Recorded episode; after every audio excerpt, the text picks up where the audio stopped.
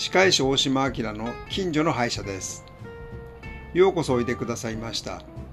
このプログラムはなかなか歯医者さんに聞けないようなことをお届けします。本日のテーマはガルバニー電流です。口の中に電気が流れていると体の細胞の正常機能が失われることがあります。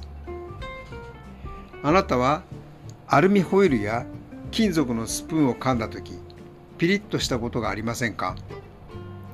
これはガルバニー電流と言います。ガルバニー電流は異なる金属が触れ合いイオン化傾向の差で発症します。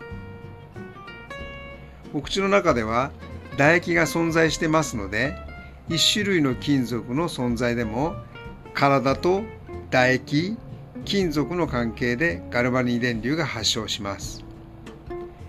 口は脳に近いのでガルバニー電流が発症すると脳からの神経信号が混乱してしまいます。結果的に自律神経が乱れます。そうなると体の痛み、疲れ、不眠、イライラなどのさまざまな症状を示します。口の中に金属で治療した跡があれば、金属からセラミックス系の詰め物、かぶせ物に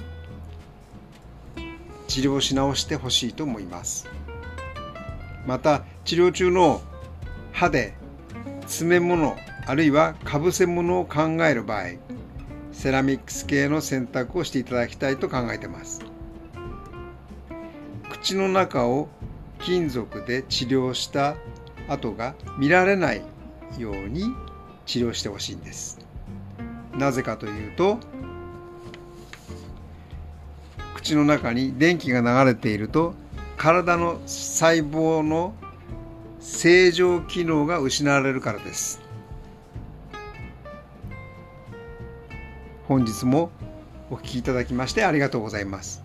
歯科医師大島明の近所の歯医者でした。